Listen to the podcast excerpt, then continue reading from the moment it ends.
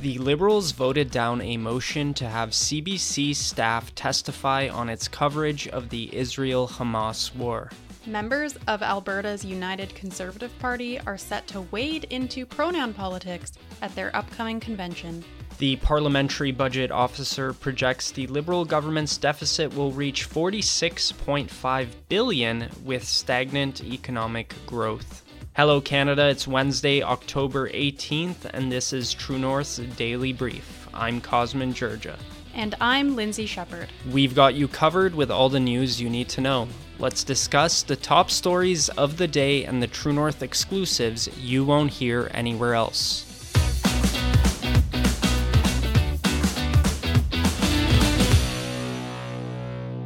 A motion to call several CBC employees before the Standing Committee on Public Accounts to explain a leaked internal email regarding their coverage of the Hamas Israel conflict was voted down by the Liberal NDP coalition on Tuesday.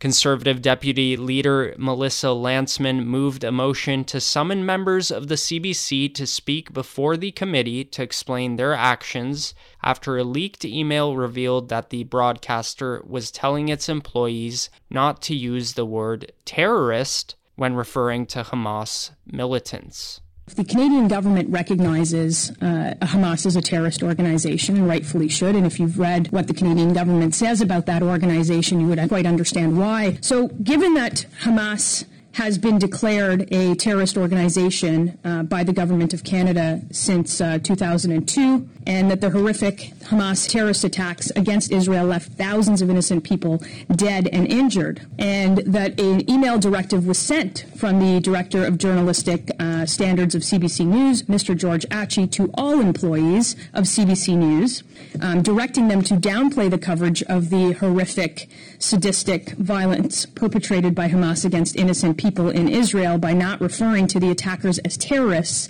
and falsely claiming that Gaza continued to be under occupation after Israel had pulled out in 2005. And given that the CBC receives, you know, 1.4 billion in public funding through taxpayer dollars annually, and that this committee has a mandate to review um, government expenditure, I believe that the committee should uh, a denounce Mr. Achi's comments and report to the House, uh, summon the president of CBC, Catherine Tait, to appear for two hours by herself. Um, uh, within seven days of this motion hopefully being adopted by the Liberals and the NDP on this committee, summon the Director of Journalistic Standards, um, Mr. George Achi, and invite, of course, the CBC Ombudsman, Mr. Uh, Jack Nagler, uh, to appear uh, for a minimum of two hours to address uh, the CBC's position on uh, journalistic standards and practices. An internal email by CBC's Director of Journalistic Standards and Public Trust, George Achi, told CBC journalists not to refer to anyone as terrorists when reporting on the conflict.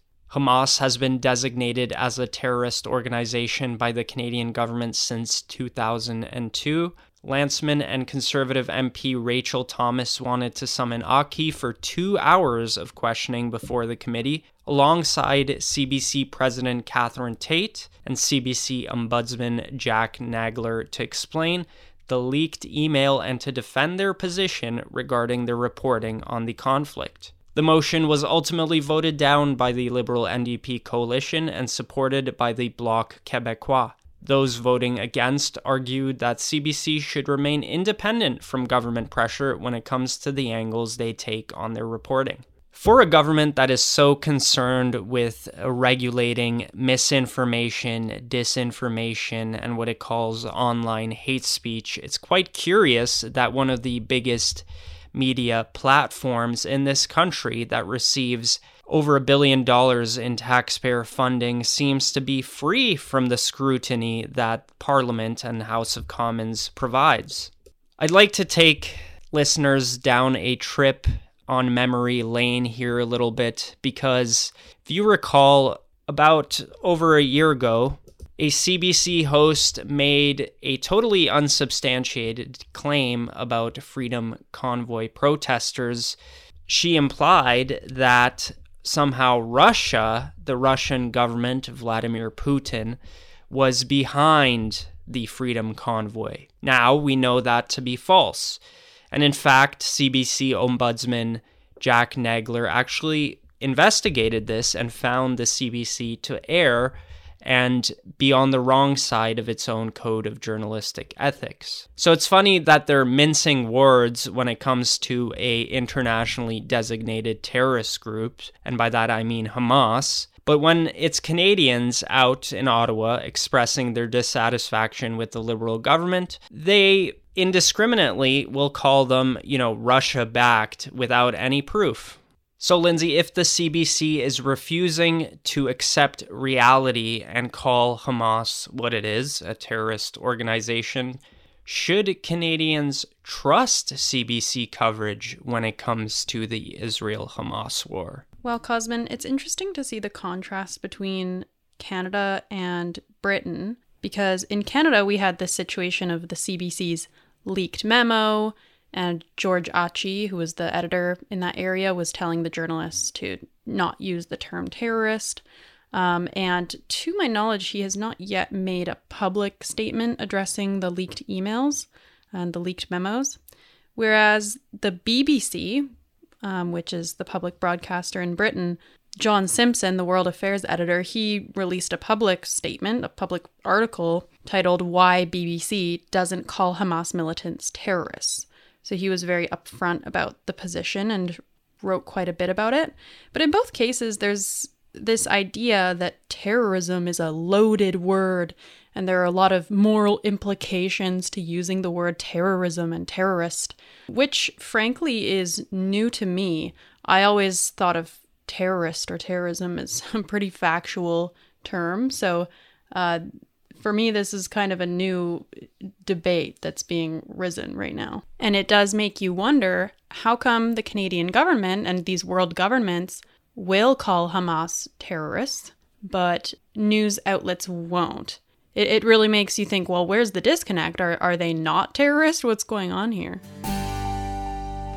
Members of Alberta's United Conservative Party are set to wade into pronoun politics at their upcoming convention. Among the resolutions to be debated at next month's UCP AGM is a policy on whether parents should have to consent for their children to change their gender and pronouns at school. The UCP AGM will take place in Calgary November 3rd and 4th, its first convention since Premier Danielle Smith was elected. Members will debate 30 policy proposals. One of the most contentious topics on the agenda is a resolution surrounding gender pronouns in schools, which has sparked intense discussions within and outside the party. The pronoun resolution, proposed by the Edmonton West Henday UCP constituency, suggests that teachers, schools, and school boards should require written consent from parents or guardians for children under the age of 16 to use a different name or pronoun at school. The policy states, quote, parents, not schools, are the legal guardians of their children. Schools should not be in the business of going behind parents' backs, the policy says. This proposal aligns with similar rules already implemented in Saskatchewan,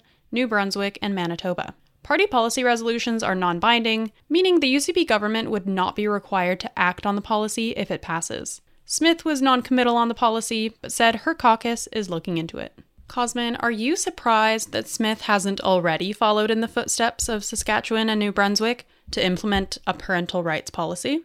I think it's curious for Alberta, considering the fact that most people see Alberta as one of the most naturally conservative provinces in Canada. But I would add that Smith, Premier Smith, is in a completely different position here than Premier Moe and Premier Higgs in New Brunswick. The major difference is that Smith is quite early on in her tenure as the premier, whereas both Moe and Higgs have been in their position since 2018. And I don't think the competition in terms of the electoral threat the opposition poses is as big in those provinces as it is in Alberta with the NDP. Smith is definitely playing it carefully, but she is also facing a tremendous amount of pressure from the grassroots in the UCP. I know that Take Back Alberta, a group that seeks to mobilize support for policies such as opposition to gender ideology in schools is leading the charge when it comes to some of these policy propositions. With that said, I think Smith will have to address this head on to avoid what happened to former Premier Jason Kenney and have the party essentially turn its back on the current premier and create an internal conflict, which would ultimately not be to the benefit of Albertans, especially at a time when energy policy seems to dominate discussion within that province.